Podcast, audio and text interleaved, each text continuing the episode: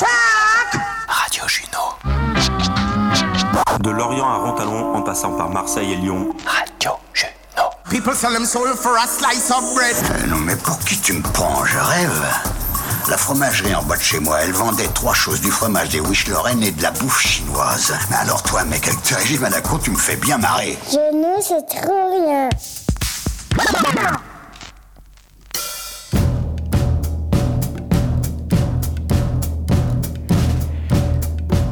Bonjour Oh pardon. et ben voilà, un premier raté, c'est parfait. Bonjour à toutes et à tous. C'est avec beaucoup de plaisir que je vous annonce l'ouverture des ateliers de Radio Juno. Et oui, nous, entam- nous entamons cette nouvelle aventure aujourd'hui, accompagné de notre premier groupe qui a bien voulu se frotter à cette merveilleuse pratique, l'expression radiophonique. Durant deux heures, nous avons préparé cette émission tous ensemble, chacun y apportant sa petite touche personnelle. Chacun a cherché de quelle manière aborder au mieux le sujet choisi, comment le mettre en onde pour ainsi réaliser son premier direct à la radio comme les pros. Vous allez entendre durant l'heure qui suit ce que les participants ont tricoté à la main, rien que pour vous. On commence par un petit tour de table. Bonjour Patrick, comment ça va? Bonjour, bonjour. Écoutez, euh, moi je suis très content d'être ici, là, dans les 300 mètres carrés du studio de Radio Chino. Exactement. c'est très grand, hein, on a Voilà, grand. non, c'est c'est très très intime. On est sur une table de campagne. On est- Il y a les petits oiseaux, les fleurs à côté. C'est super. Parfait, merci Patrick. Comment ça va Claudie? Ça va très bien, hein, euh, quatre copains, copines autour de moi, c'est parfait.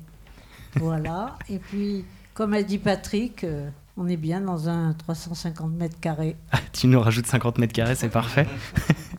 Salut Martine, comment ça va? Eh bien, écoute, très bien. Très heureuse d'être là.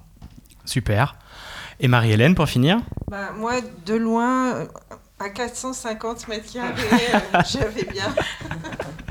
Marie-Hélène qui fait partie du coworking euh, de, de là où on se trouve actuellement, Je mesure 500 mètres carrés. qui mesure à peu près 500 mètres carrés, on divise par 100 je pense à peu près pour avoir la taille réelle. Mais ça n'empêche que c'est tout à fait suffisant pour faire une émission de radio. Donc voilà, euh, on va pas vous raconter comment va se dérouler l'émission, on va vous laisser découvrir euh, au fur et à mesure euh, de ce que on a pu préparer un peu durant ces, deux petites heures qu'on a eues ensemble. Alors on a couru, c'était vraiment speed, c'est le premier atelier. Du coup, bon, bah voilà, ça se met en place. Mais il y avait une super énergie, en tout cas, c'est- on a, bien rigolé. Et ce que le début, le direct commençant maintenant. Donc voilà, et ben, on regarde notre conducteur qui est affiché au mur. Et après la petite présentation, on va passer à Martine qui va nous introduire la première, euh, la première partie de cette émission. À toi, Martine. Bonjour Claudie. Nous sommes là pour parler de ton livre de portraits, Les petites victoires de l'illettrisme. Portrait des... en bibliothèque publique. Et tu as choisi de nous lire un de ces portraits. Je te laisse la parole. Oui, j'ai choisi de lire Le fils et la serveuse. Et comme nous sommes en Bretagne, c'est une histoire bretonne, comme vous pourrez l'entendre, plutôt vers la fin. Le fils et la serveuse. On ne, la- on ne la voit pas lorsqu'elle passe dans la rue, dans la galerie marchande, dans un espace public, dans sa banlieue du 9-3. Elle souhaite rester transparente, incolore, ne pas être remarquée, se fondre dans la couleur des murs bétonnés, se couler dans la grisaille ambiante, la discrétion mieux, l'effacement total comme mode de vie. Surtout ne pas être vu, ne pas être regardé, baisser les yeux, longer les murs, la peur, la crainte d'avoir à parler à dire ce qu'on ne sait pas dire, peur de montrer qu'on ne sait rien ou si peu, cheveux peu soignés, collés sous la barrette métallique qui retient une blondeur imaginable, si le goût de vivre s'y glissait un instant. L'imperméable, sans couleur comme les murs du quartier, cache des vêtements usagés et un corps dont elle dira un jour c'est un corps barré. Mains longues et blanches, aux ongles trop longs, négligés, chaussures usagées, juste de quoi marcher rapidement dans les allées devant quelques boutiques, histoire de jeter un œil, puisqu'acheter est impossible pour elle. Elle peut regarder, regarder seulement, à la va très vite. Geneviève, la trentaine bien sonnée, a vécu et longtemps travaillé en province, puis la voilà embringuée dans une vie en banlieue parisienne. Deux enfants, deux maris, deux pères. Le premier décédé, le second est parti acheter des allumettes, dit-elle, un jour, en plaisantant, lorsqu'un zeste de sourire la redessinera autre, autrement, plus tard, bien plus tard. Prendre du temps pour se débloquer, pour se réparer. Une vie routinière, solitude en boucle dans la journée. Le visage collé derrière la fenêtre du huitième étage du HLM qui domine une cité grise à Bobigny. Grisaille dans la tête, mais Geneviève n'est pas complètement seule dans sa bulle. Une fille de 6 ans, un fils de 10 ans, premier de la classe, dit-elle, contraint de jouer le père de famille. Un fils qui ne veut plus élever sa petite sœur, être l'instituteur bis. Un fils qui ne supporte plus l'image d'une mère inculte, ni sa dégradation physique. En se présentant, Geneviève ne vient pas seule. Son fils est dans les parages, ou plutôt il la précède, nous accapare du regard, suppliant par la parole qu'on accepte sa mère en formation. À dix ans, il nous parle comme un petit notaire.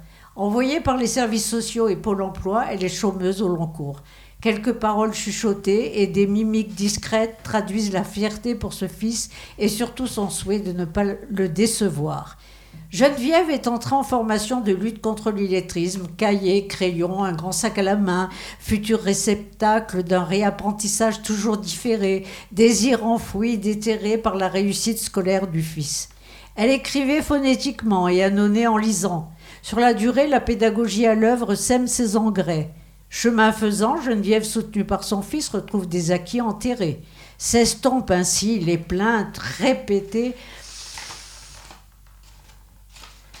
sur ses très anciennes difficultés scolaires, car l'école a bien été fréquentée par elle plusieurs années. Elle déterre des souvenirs d'enfance, de scolarité chaotique, appliquée, minutieuse comme une fourmi. Elle va rassembler et colmater ces petits bouts de savoir, ces morceaux de vie éparpillés dans la nature, et tenter de leur apporter une réponse, une lueur d'espoir, un sentier débarrassé de ses ronces à parcourir avec ses enfants, bien sûr. Semaine après semaine, elle devient presque coquette, s'évertue à solliciter le regard, coiffée, maquillée très légèrement, mais avant tout attachante et surprenante, dira la serveuse. Geneviève s'installe de bonne heure, comme chaque jour de la semaine, dissimulée dans un angle de la brasserie en bas du HLM. Le cahier ouvert et les stylos de couleurs différentes, le crayon, la gomme, accoudée studieusement à la table, elle écrivait son journal intime qu'elle appelait ses poètes, ses écrits au rang des hommes, les poètes. Le déclic. La serveuse, personne ressource, l'accompagne dans son rituel matinal d'écriture. Bienveillante et informée de sa situation, elle lui offre un croissant avec son café chaque matin en signe d'encouragement. Le fils, plus la serveuse, elle est comblée. Ses efforts surhumains, son écriture se nourrissent de lectures simples, accessibles, de contes populaires lus le plus souvent à voix haute par les professionnels, mais aussi de livres de géographie qu'elle a demandés. Inlassablement, elle fouille dans les rayonnages de la bibliothèque municipale à la recherche de livres de revues sur la Bretagne. Cette exploration va durer des semaines. Elle consulte aussi des cartes de France qu'elle emprunte pour les explorer avec ses enfants.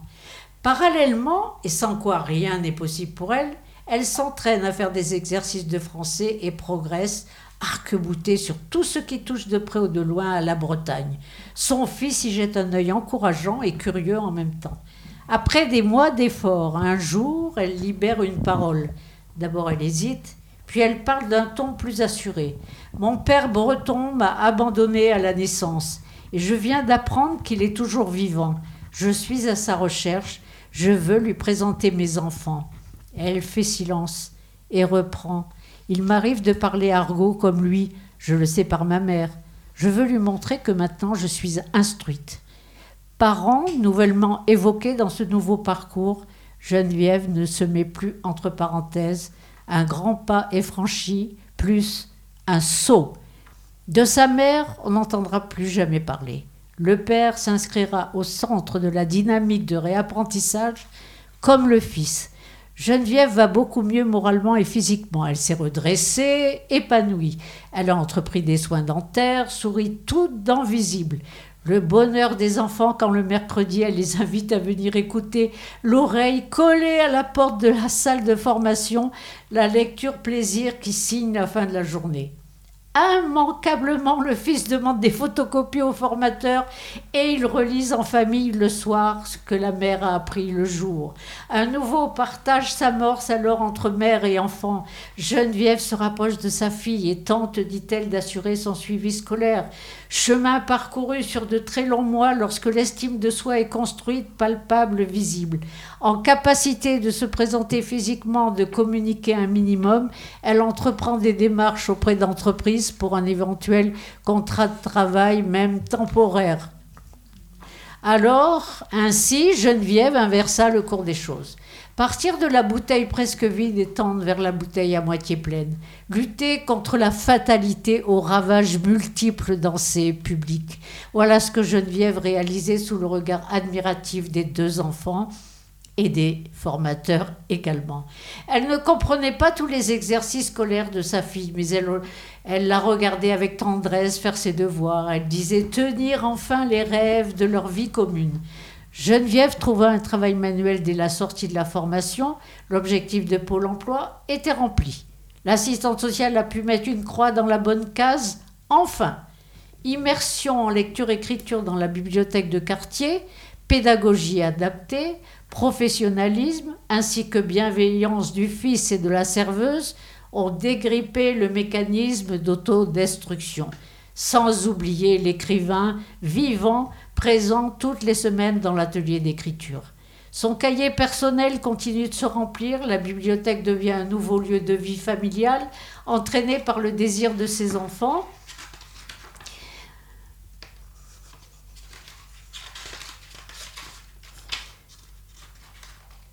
C'est tout. J'ai cru qu'il y avait une suite. Son cahier personnel continue de se remplir. La bibliothèque devient un nouveau lieu de vie familiale entraîné par le désir de ses enfants.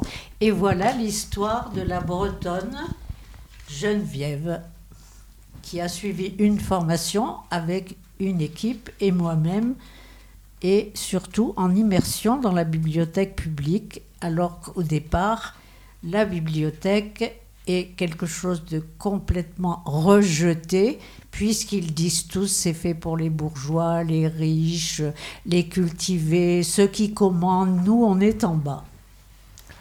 Merci Claudie. Du coup, Martine, je vais te laisser poursuivre euh, avec une petite interview pour, euh, pour Claudie. Ben, merci euh, Claudie pour euh, ce portrait euh, optimiste et touchant. Euh, Peut-être qu'il est important de rappeler euh, la différence entre l'ana- les- analphabète et illettré.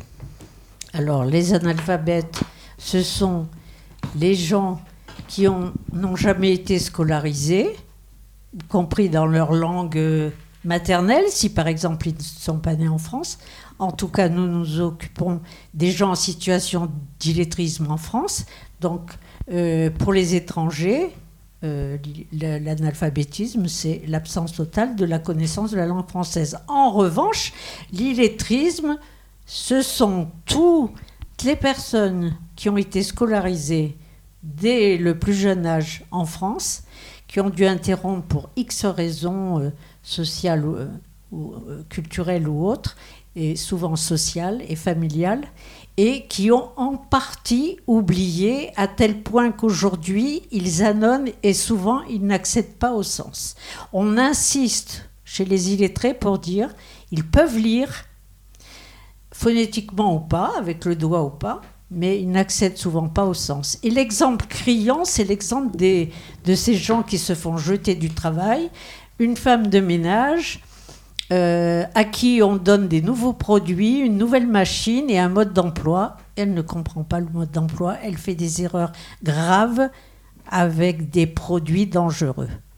Voilà un exemple. Ou bien le magasinier qui a toujours travaillé de ses mains avec ses petites boîtes en bois derrière lui à classer ses vis de 4, de 5, de 6, de 7, à qui le patron dit Dis donc, Roger, demain, c'est un stage et tout sur informatique. Eh bien, Roger, vous le trouverez dans le livre, il s'en va chez lui, il tombe malade par la demande du patron, il tombe malade, personne ne sait qu'il ne sait ni lire ni écrire, il quitte son emploi, il perd son emploi. Et il en retrouve un grâce à la bibliothèque, il va fréquenter l'atelier informatique, il va être avec des gens qui sont comme lui et comme moi, j'ajoute, qui suis une illettrée de l'inf- de- de- du numérique et de l'informatique. et il va petit à petit apprendre et au bout de quelques temps, il va dire J'ai fait la peau à l'illettrisme. Bravo.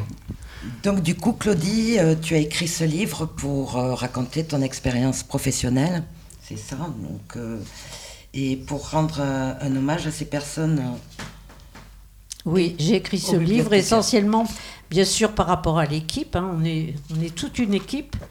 euh, et surtout, on est euh, beaucoup de partenaires, aussi bien Pôle emploi que euh, la bibliothèque, que l'assistante sociale, que l'éducateur de la protection ju- judiciaire de la jeunesse pour les plus jeunes qui sont en attente de jugement, etc. Voilà, donc hommage à ces personnes et hommage au bibliothécaire qui, à l'époque, l'époque de Langue Mitterrand, qui a inscrit dans son programme la lutte contre l'illettrisme et qui a créé le groupe permanent de lutte contre l'illettrisme pour la première fois, euh, s'enrichissant du rapport daté des Carmonde qui, en 1975, a créé le néologisme illettrisme. D'accord.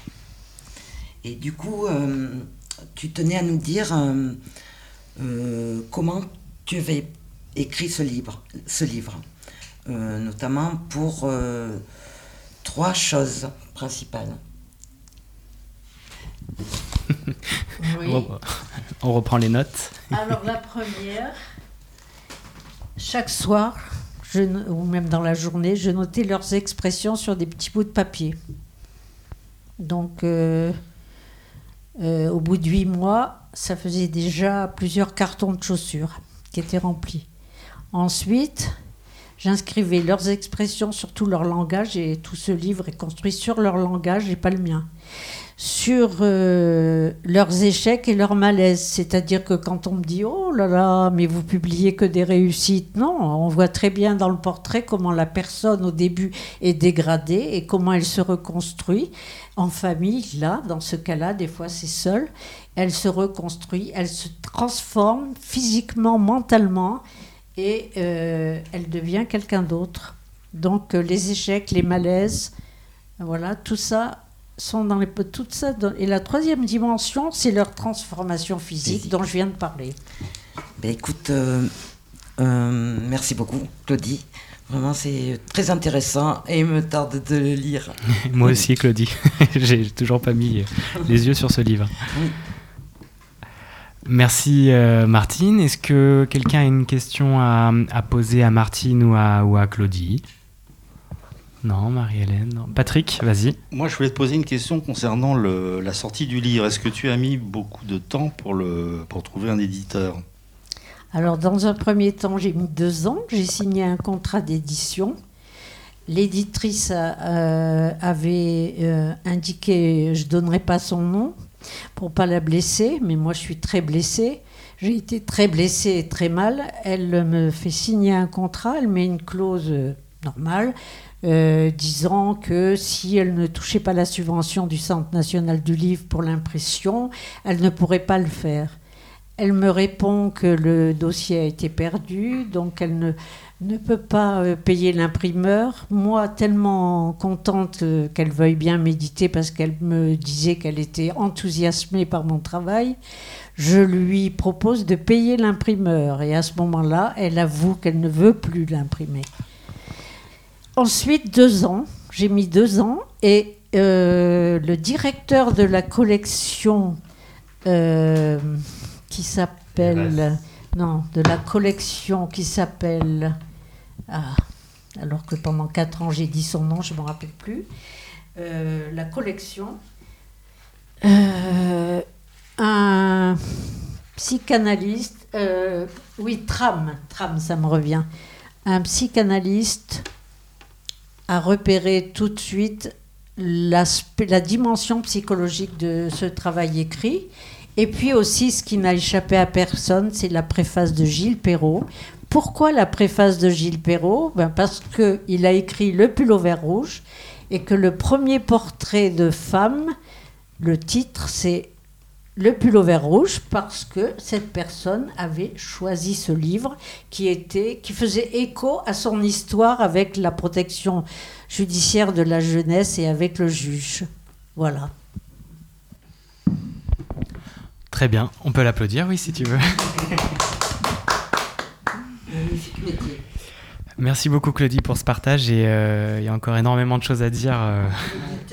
Ah oui, tu peux citer l'éditeur ouais, qui nous pas- écoute. Je ne vais pas nous oublier que la collection Tram est chez, dans, aux éditions ERES. E-R-E-S. Voilà, vous pouvez aller tous sur Facebook, sur euh, Google, et vous allez trouver notamment une- un petit document euh, filmé par Bot Productions.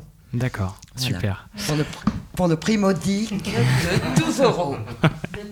Ah, 12 Ah, quelqu'un s'est fait un euro sur ce, li- sur ce livre. 12 Très bien.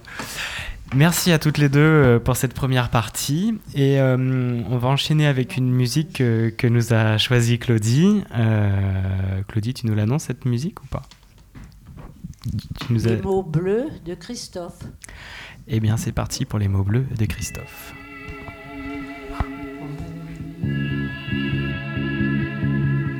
Il est six heures au clocher de l'église. Dans le square, les fleurs poétisent. Va sortir de la mairie. Comme chaque soir, je l'attends, elle me sourit. Il faudrait que je lui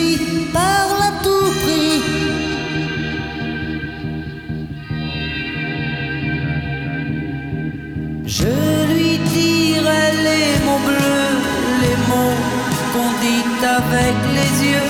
Parler me semble ridicule. Je m'élance et puis je recule devant une phrase inutile qui briserait l'instant fragile d'une rencontre. D'une rencontre. Je lui dirai les mots bleus, ce qui rendent les gens heureux. Je l'appellerai sans la nommer. Je suis peut-être démodé, le vent d'hiver souffle en avril. J'aime le silence immobile d'une rencontre. D'une rencontre.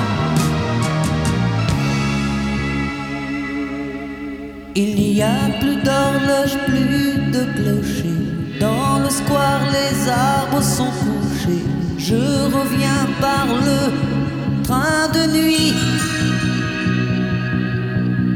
Sur le quai, je la vois qui me sourit. Il faudra bien qu'elle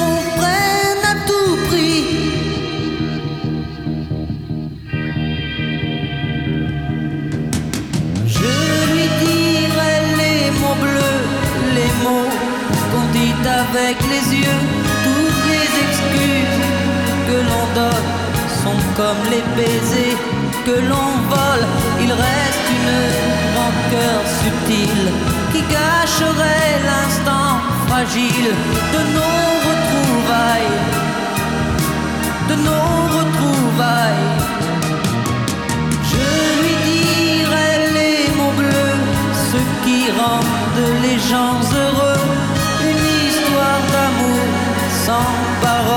n'a plus besoin du protocole et tous les longs discours futiles terniraient quelque peu le style de nos retrouvailles.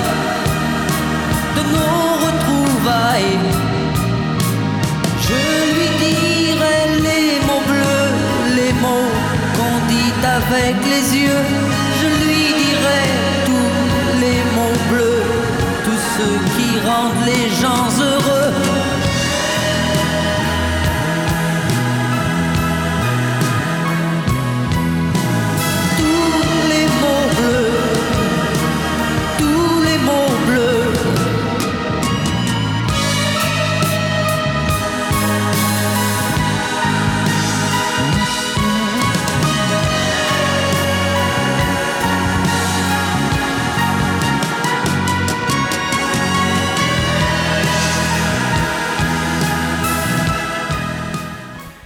Donc les mots bleus de Christophe, vous l'avez reconnu évidemment. Euh, donc on continue euh, ce premier atelier de Radio Juno, des ateliers de Radio Juno. La première partie c'était avec Claudie et avec Martine. Et nous passons maintenant avec Marie-Hélène.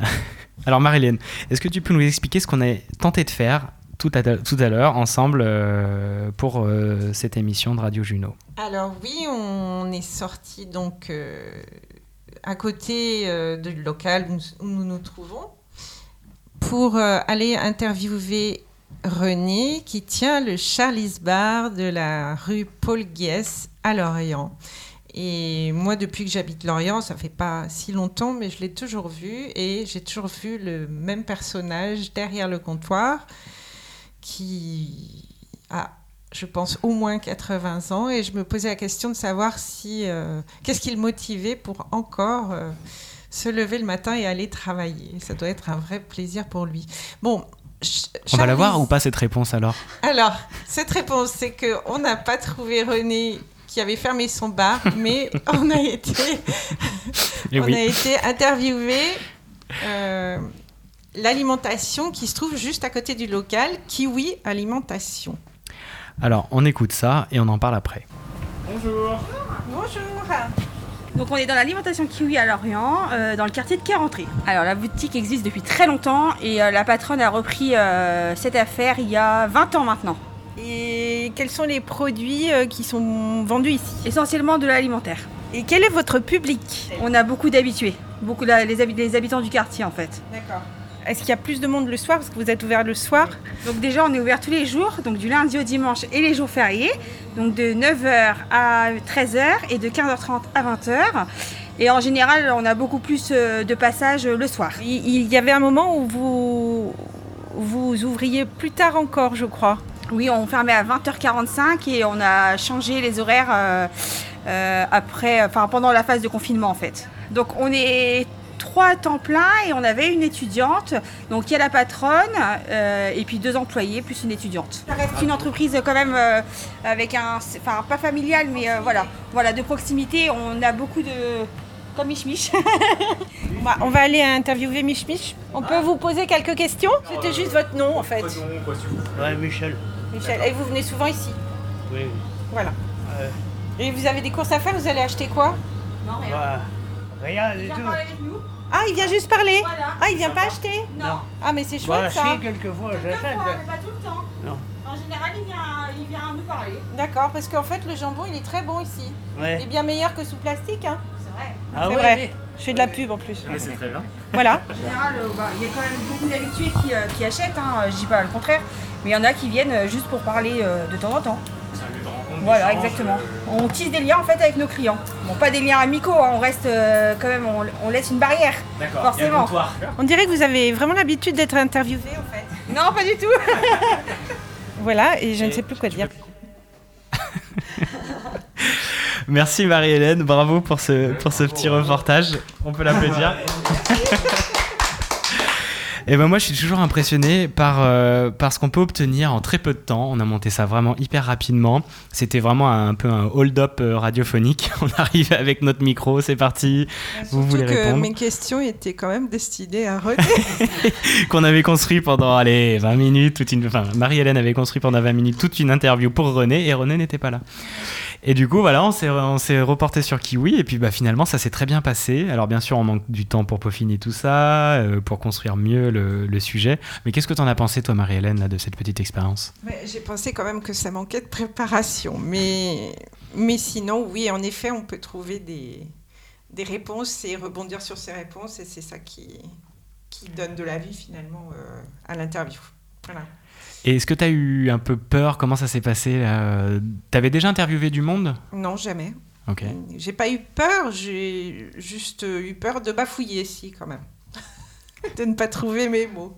Heureusement, il y a le montage qui est là pour pouvoir corriger Voilà, ça. Quoi. C'est ça. Patrick, tu avais peut-être une question à poser euh, à Marie-Hélène? Ben, alors moi, j'ai assisté, là, j'étais un peu derrière l'équipe. Alors c'est vrai que c'est c'est assez impressionnant parce que euh, même, même avec des questions un peu préparées, il faut quand même essayer de rebondir sur ce que la personne va dire et pas forcément les choses auxquelles on s'attend. Exactement. Et donc c'est ça qui est intéressant parce que ça, ça donne un peu de, de peps, un peu. au- Ça donne de la vie, tout à fait. De la vie.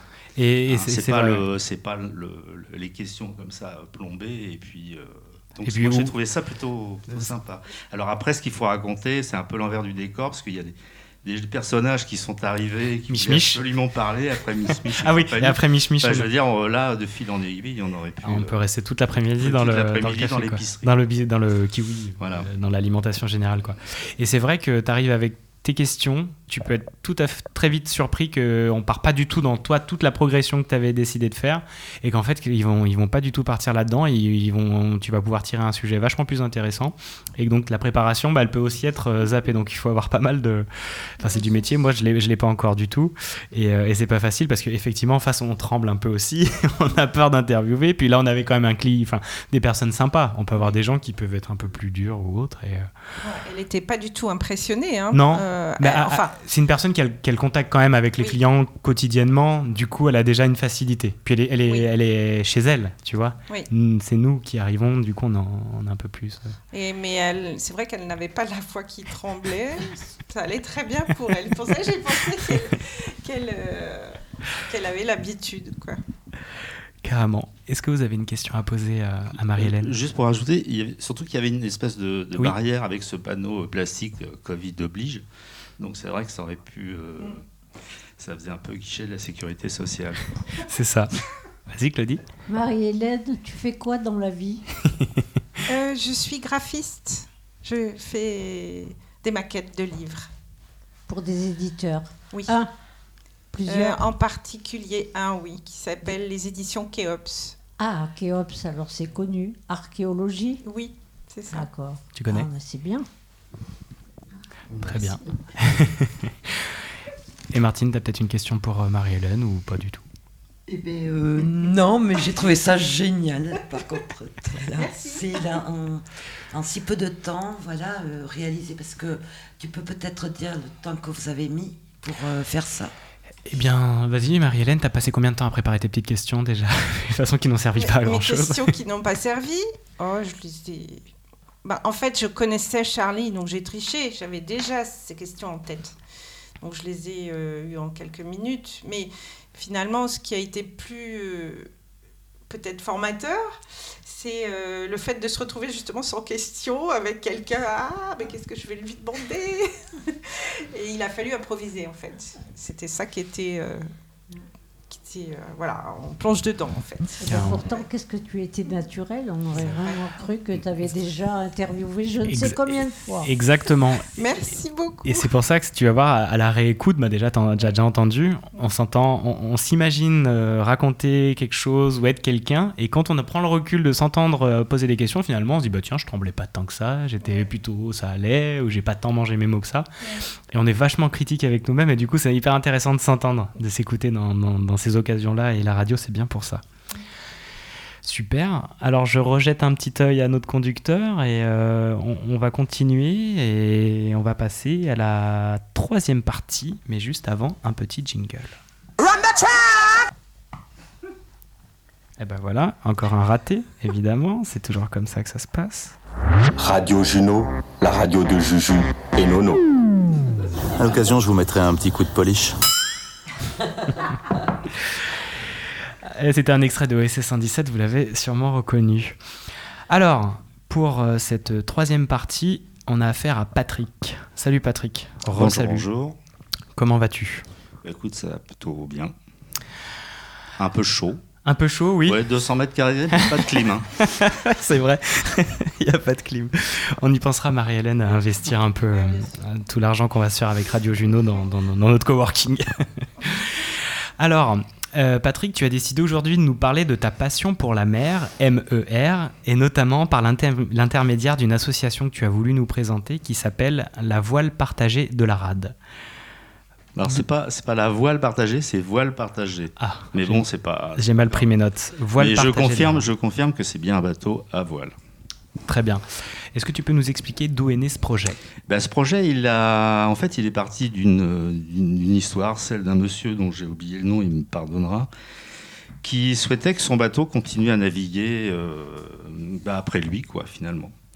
Donc, euh, ben, on a créé une association euh, pour gérer un peu ce, projet, avec l'idée derrière de, permettre à des gens qui n'avaient pas forcément beaucoup de moyens ou qui n'avaient pas envie d'investir sur un bateau, bah, de pouvoir, euh, de naviguer, approcher, un peu le, approcher un peu la voile et puis de, faire du bateau. Donc en fait, c'est une histoire de- d'eau salée, de vent et de partage. C'est chouette. Tu nous parlais, euh, durant les, préparations, je me demandais aussi un petit peu comment, euh, pour toi, représentait, qu'est-ce que représentait pour toi la mer? Bah, la mer, pour moi, c'est un, c'est un élément en fait que j'ai découvert avec les livres. En fait, j'ai navigué avec en lisant Moitessier, Slocum, euh, enfin tous ces grands personnages qui, dans les années, bah, disons 70, 60-70, euh, ont fait des choses euh, pas possibles sur des bateaux euh, pas possibles, avec finalement peu de moyens, pas d'électronique, juste le, juste le vent, juste le vent et les voiles, quoi. Donc, j'ai pas commencé à naviguer tout de suite, parce que moi j'habitais la région parisienne, donc c'était un peu compliqué. Et puis, bah, l'âge avançant, je me suis dit, il faut qu'on se prépare un peu à aller quitter la région parisienne. Donc, je suis, on est venu s'installer en Bretagne. Donc, j'habite à- aujourd'hui à Port-Louis, donc au bord de mer. Tout à fait. Et puis euh, bah, de là, j'ai commencé à bah, faire les pontons, quoi, et puis essayer de rencontrer des gens qui avaient des bateaux, et voilà. Donc ça, c'est pas difficile. Si les gens ont envie de naviguer, il suffit d'aller sur les pontons. Il y a des bateaux, il y a des gens qui cherchent des équipiers. On peut y aller. Comme Ah. moi, par exemple, j'ai aucune expérience euh, Voilà. Alors, l'intérêt de voile partagée de la, de voile partagée de la rade, c'est que donc on, on navigue avec des gens qui ont déjà des compétences. Donc, ça permet de faire un apprentissage. Enfin, c'est quand même assez sérieux. C'est-à-dire que le bateau, c'est pas une boîte de location. Ouais. Hein, il y a une toute association, il y a une adhésion, il y a un prix à la journée qui est assez dérisoire, 10 euros. Mais l'idée derrière, c'est de créer aussi du lien, de créer un récit en fait au travers ce bateau avec des, avec des gens. quoi. Donc euh, là, on est une soixantaine aujourd'hui. Soixantaine dans l'association? Oui, alors bon, pas 60 qui naviguent parce qu'il y a des propriétaires de bateaux bah, qui, pour filer un coup de main, euh, bon, ont adhéré, quoi. Mais je veux dire que le bateau, il, euh, il permet de faire augmenter un peu les statistiques euh, de, sortie, euh, de sortie des bateaux, parce que malheureusement, il y a beaucoup de bateaux, mais il n'y a pas beaucoup de sorties. Enfin, c'est bon, enfin ça, c'est le paradoxe. Chacun. Bon, enfin, c'est la liberté de chacun d'avoir un bateau, de le mettre dans un port et de le sortir ou pas. D'accord. Mais peu de bateaux sortent Voilà. euh, à l'année. quoi. Donc moi j'ai fait après des classes bah, avec des gens, je suis allé faire quelques, quelques, quelques cours au Glénan. Au Glénan. Donc euh, là j'ai appris quand même euh, pas mal de choses. Ouais. Euh, bah, notamment, euh, ce qui est intéressant avec les Glénans, c'est que euh, s'il y a toujours cette histoire aussi de solidarité et de partage. hein. les gens bah, transmettent. Ouais. Souvent, ils ont été stagiaires, et puis de stagiaires, bah, ils, sont, ils sont passés un niveau au-dessus. Et donc, cette espèce de transmission comme ça qui me semble vachement intéressante aujourd'hui. quoi. Et les Glénans, c'est une école où tu peux euh, avoir des cours toute l'année? Bah, en général, oui. Les, alors, il y a bon, l'hiver un peu moins parce qu'il faut quand même entretenir un peu les bateaux. Puis la météo est peut-être pas forcément aussi, permet pas forcément de sortir tous les jours. Mais il y a euh, différentes bases avec euh, différents niveaux. Donc on progresse comme ça en fonction des niveaux. Donc après, on peut s'investir un peu plus si on veut dans l'association. Mais sans ça, on, on peut aussi euh, quitter, avoir son propre bateau, partir sur d'autres initiatives. Est-ce qu'elle t'impressionne, la mer? Bah, moi, je crois qu'il faut, oui, il faut rester humble hein, devant la mer, comme devant la montagne d'ailleurs. Euh, je veux dire, c'est un, c'est un élément euh, bon, qui est sympathique, qui peut être accueillant. Mais je pense qu'il y a des règles à respecter. Bah, des règles météo, c'est-à-dire on ne sort pas par n'importe quel temps. Enfin, il- je crois qu'il faut être un peu responsable. hein. Et on parlait ensemble tout à l'heure euh, de, de confinement, et effectivement, sur un bateau, le confinement, il est bien plus dur. Bah, c'est, en- oui, mais c'est un confinement accepté. Tout à fait, c'est un Hein, confinement voulu. que, bah, on monte sur le bateau, euh, on sait quand on part, mais on ne sait pas quand on arrive. Parce que justement, euh, le bateau à voile, bah, quand il n'y a, quand il y a plus de vent, bah, euh, soit on met le moteur, ce qui est possible de faire. Mais bon, voilà, on est aussi euh, un peu tributaire des éléments. Mais moi, c'est ça qui m'intéresse, cette espèce de, de lenteur. Je veux dire, euh, c'est vrai qu'on va d'un point à un autre, hein, on se donne quand même un objectif. Mais voilà, on, a le temps de, on a le temps d'y aller. Enfin, on a le temps en fait que nous laissent euh, les éléments pour y aller. On peut pas décider à l'avance le On temps que pas- nous prendra, non, comme non. en voiture, de temps à Non, non. temps. euh, Non, et puis c'est vrai que quand on est dedans, bah, il faut, il faut gérer, il faut gérer l'affaire. quoi. en plus. Alors quand on est à la côte, bon, c'est des fois plus facile, quoique la navigation, ce qu'on appelle la navigation côtière, Ouais. est pour moi beaucoup plus complexe que la navigation hauturière. Parce que quand on est au large, finalement, il n'y a, y a, pas- il y a rien autour. Tu l'appelles la navigation hauturière. Hauturière, ok. Hein, c'est la navigation de- au large. Donc, euh, bon, je n'ai pas de mépris hein, pour tout ça, mais c'est vrai que la navigation côtière est beaucoup plus difficile. Il faut gérer les courants, il faut gérer les amers, il faut gérer un certain nombre de choses. Donc tout ça, eh bien, on l'apprend avec, euh, la voile, part- voile partagée de la rade. Alors on n'a pas de grandes destinations, hein, mais déjà de faire un petit périple de Lorient jusqu'à Groix, de faire le tour de Groix, bah, c'est assez sympathique. Et puis surtout qu'on voit la côte. Ouais. Et, Donc, euh, et tu nous parlais de ça tout à l'heure, tu disais euh, que tu aimes faire découvrir la Terre par la mer. Bah, c'est vrai qu'on a des, une perspective qui est complètement différente. C'est-à-dire que bah, on voit les reliefs, on voit des endroits qu'on ne, qu'on ne découvre pas quand on est même à pied. Ouais. Et puis il y, a y aussi des odeurs. C'est c'est assez étonnant. quoi. Enfin, on est, on est dans un monde euh, bon, qui est un peu différent, mais qui. Et puis on a le temps de réfléchir en bateau. Enfin, moi je trouve que c'est un peu, je te disais tout à l'heure, comme les gens qui font du vélo, là, ils, se, bah, ils ont le temps de réfléchir, d'élaborer des projets, euh, la bah, tête, de penser à leur euh, vie, etc. Ouais, ou de Voilà. penser du coup. Voilà. Et, et le plus longtemps que tu aies fait en, en mer, c'était combien de temps? Bah, j'ai fait un j'ai fait un convoyage avec le- un copain. On a fait, je suis allé des Canaries jusqu'aux Açores. Ça a duré 12 jours. Donc 12 jours là, on ne voit plus rien quoi. C'est-à-dire qu'on ne voit que l'horizon. Un désert bleu, quoi. Un désert bleu, mais en même temps avec une, des paysages euh, maritimes qui changent, quoi. Le, le ciel, euh, la mer, et puis les bruits surtout. Enfin, J'avais toujours cette sensation un peu quand euh, je dormais le soir, et puis le bateau il fait ploc, ploc, ploc. Et j'avais des fois j'entendais des voix, j'avais l'impression que Ouais. quelqu'un me parlait. quoi. Les Donc c'est vrai que tu es dans une espèce d'état euh, un peu second. Quoi. Et, hum, et à deux, du coup, vous étiez sur le bateau. Il faisait combien de mètres le bateau? Il faisait 11 mètres. 11 mètres, c'est un peu petit pour le deux, du coup. Euh, non, ça, Ça va? ça, va très bien. Bah, surtout qu'en plus de ça, on se relaye, hein, parce que quand on navigue à deux au large, euh, bon, on fait des quarts, Ouais. donc on se croise pas beaucoup, à part pour euh, les repas, et puis pour les, quand on se passe les consignes. Puis c'est vrai que la particularité là sur ce bateau, c'est qu'on a le pilote automatique est tombé en panne assez rapidement, donc il a fallu euh, bah, naviguer en permanence euh, à la barre. Quoi. Bon, enfin bon, après il y a, y a pire. hein. Et tu disais que c'était important d'avoir euh, un capitaine et des ordres respectés. Parce que Bah, je trouve que oui, il faut, il faut un peu de discipline, quoi, parce que sans ça, ça peut partir en live assez rapidement. Quoi. Ne serait-ce que la petite boîte d'allumettes qui doit être rangée euh, à un endroit précis, parce que quand on a besoin, euh, bah, si tu commences à la chercher, ça devient compliqué. Quoi.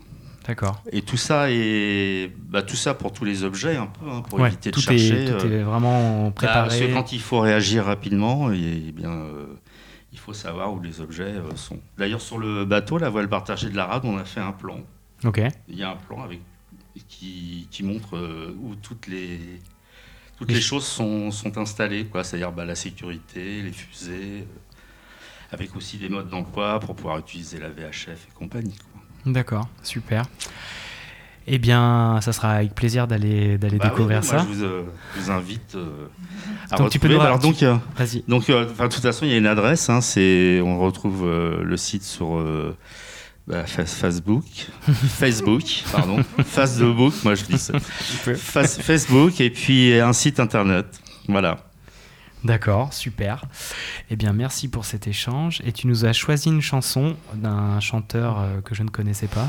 Tu Ouais. peux. Ouais, qui s'appelle, euh, du qui coup qui ne s'appelle connaissent- Alain Leprest. D'accord. Tu peux nous en parler un tout petit peu? Bah, pour moi, c'est un, c'est un grand monsieur, bon, qui maintenant, qui est, est disparu. euh, bon, il, moi, il y a 2-3 ans, ouais, bon, qui a, qui a brûlé un peu sa vie, mais enfin bon, c'est, j'avais envie de profiter de cette occasion pour passer une chanson de lui, puis en plus de ça, qui a une relation un peu à ce- avec ce dont on a parlé. euh, il pleut sur la mer. Voilà, et ben c'est parti. Il pleut sur la mer d'Alain Leprest.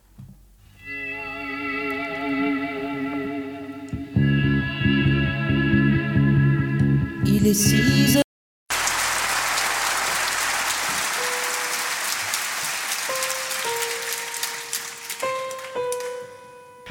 Désolé, hein, il y a eu un petit raté.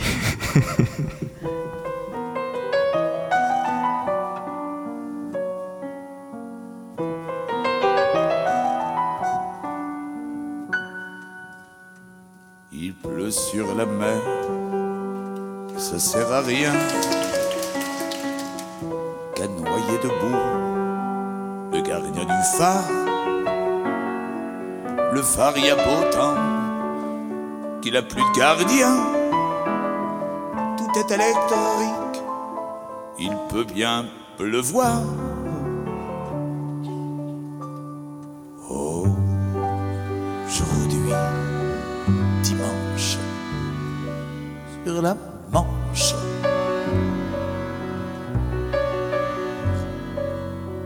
Il pleut sur la mer, c'est inutile.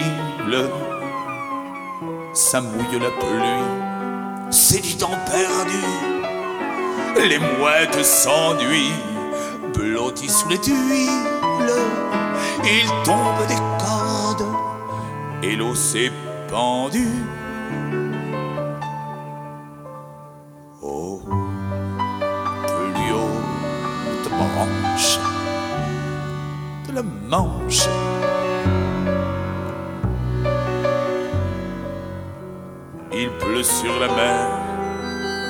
Et ça sert à rien. À rien et à rien.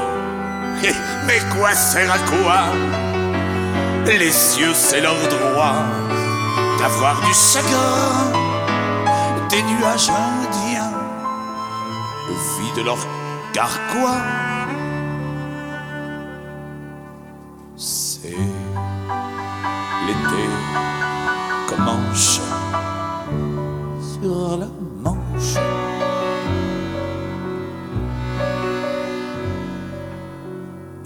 Sur la mer, c'est imbécile à croire que la mer se pisse dessus, s'aborde ses ports, ses cargos, ses îles.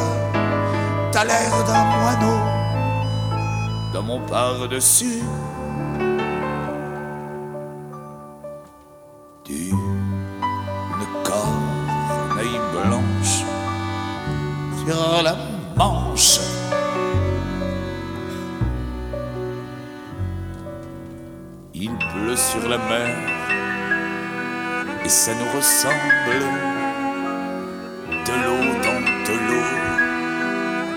Tout cracher et nos yeux fondus au fond de septembre. Regarde rouler ces larmes gâchées.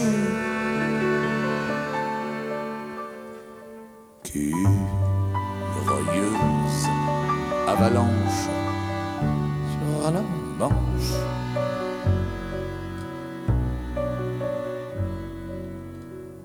Pleut sur la mer, c'est con comme la pluie. Peut-être c'est nous qui sommes à l'envers. L'amour a des nœuds, plein sa mise en pluie. Et ça nous fait marrer. Il pleut sur la mer.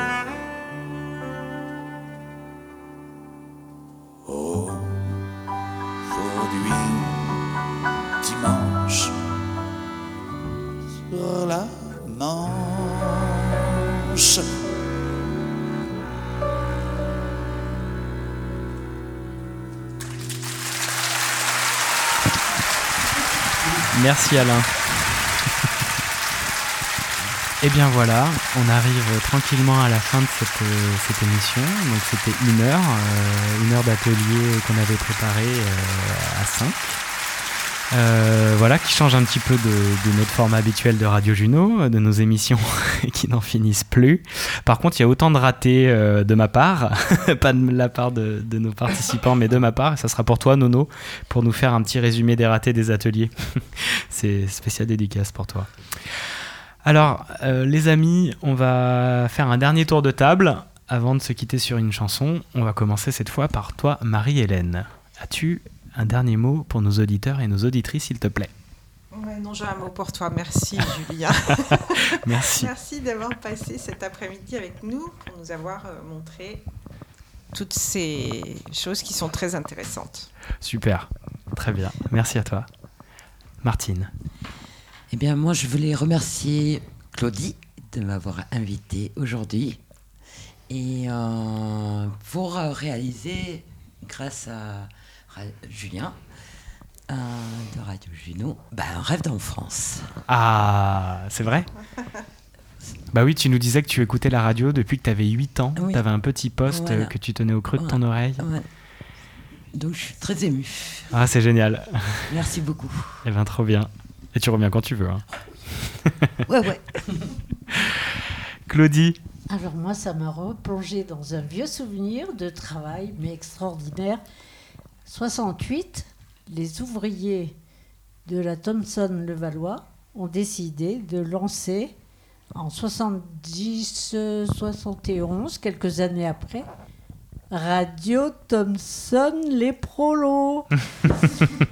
Et- Elle s'appelait Radio Thompson Les Prolos. Non, Ah. mais ils disaient ça, les femmes aussi, hein, les, les prolos euh, disaient des mots comme ça. Et chaque semaine, ils montaient une émission chaque semaine Chaque avec semaine. un spécialiste qui les aidait bénévolement, un mec des arts déco. Et c'était les syndicalistes qui étaient à l'initiative. Et donc ça passait. Et le patron a commencé, le grand patron de la Thomson Levallois, c'était une grosse boîte. hein. Il a commencé à dire Mais c'est de la politique et tout, poussez-vous. On faisait ça dehors. S'il pleuvait, les mecs, ils arrivaient avec les parapluies pour abriter. Et c'était en 70-71, la Thomson Levallois. C'est super. Est-ce qu'on peut écouter ça, tu penses euh, Ça se retrouve, ça? Je sais pas Parce comment. qu'on on parlait de Lorraine Cœur d'Acier, toutes ces radios-là de cette époque, mais, Qu'est-ce qu'il y a eu comme émission hein? Les travailleurs faisaient leur radio. c'est super. ouais. Ouais.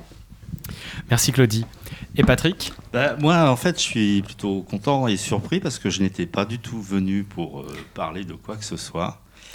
J'étais venu comme ça par curiosité et puis eh ben, je te remercie de m'avoir jeté dans le bain Merde, de la radio. Juno. Eh et ben, bah, à tout bientôt et puis euh, bon vent à toi. Merci beaucoup Patrick. Et, et moi, bien sûr, comme auteur, euh, je remercie Radio Juno, Juju, Nono, bravo Merci. C'était prévu de faire un, petit atelier jingle, mais bon, bien entendu, je pensais que le temps euh, pouvait se dilater, ce qui n'est pas du tout le cas. Donc on finit, ben voilà, 59-17, on est pas mal. Euh, je lance Dominique A, que a choisi Martine. Tu veux peut-être nous en parler vite fait? Pourquoi cette chanson? Eh bien, euh, parce que c'est le premier musicien que j'ai vu en arrivant en Bretagne.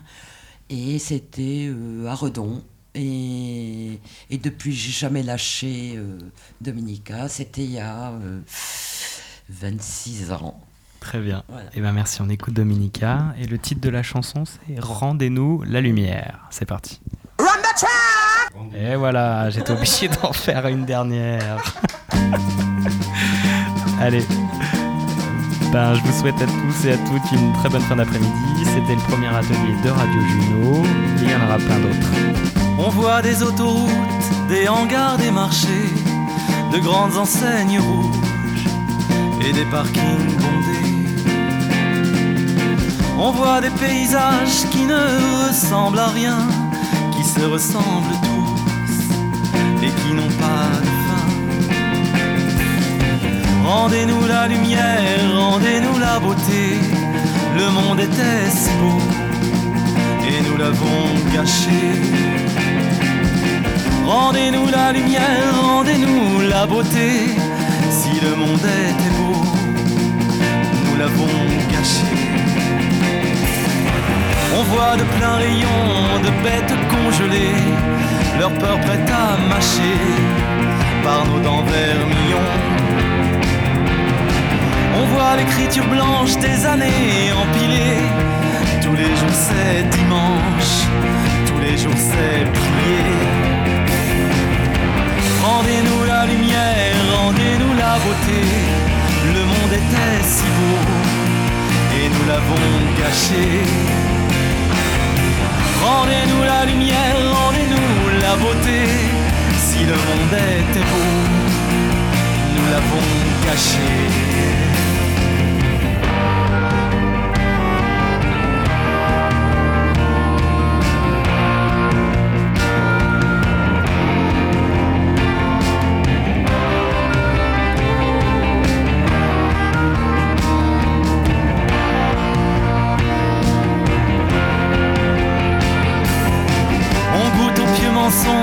Mensonges des cieux embrigadés,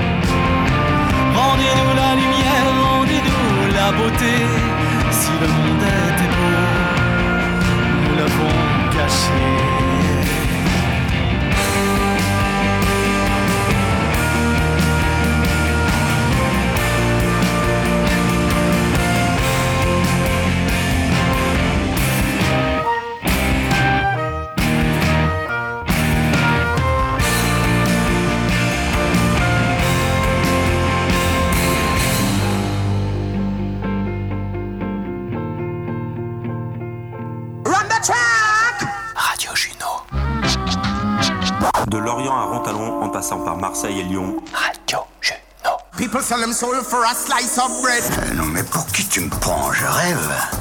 La fromagerie en bas de chez moi, elle vendait trois choses, du fromage des Wish Lorraine et de la bouffe chinoise. Mais alors toi, mec, avec ce régime à la con, tu me fais bien marrer. Je ne sais trop.